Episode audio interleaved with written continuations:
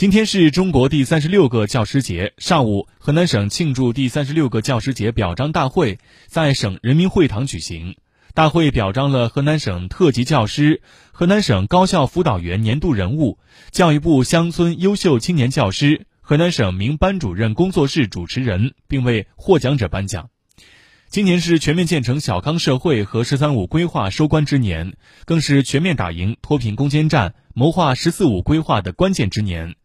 面对突如其来的新冠肺炎疫情，全省教育系统和教育工作者闻令而动，积极投身到疫情防控的严峻斗争，织密织细校园疫情防护网，实现了将病毒阻挡在校门外的防控目标。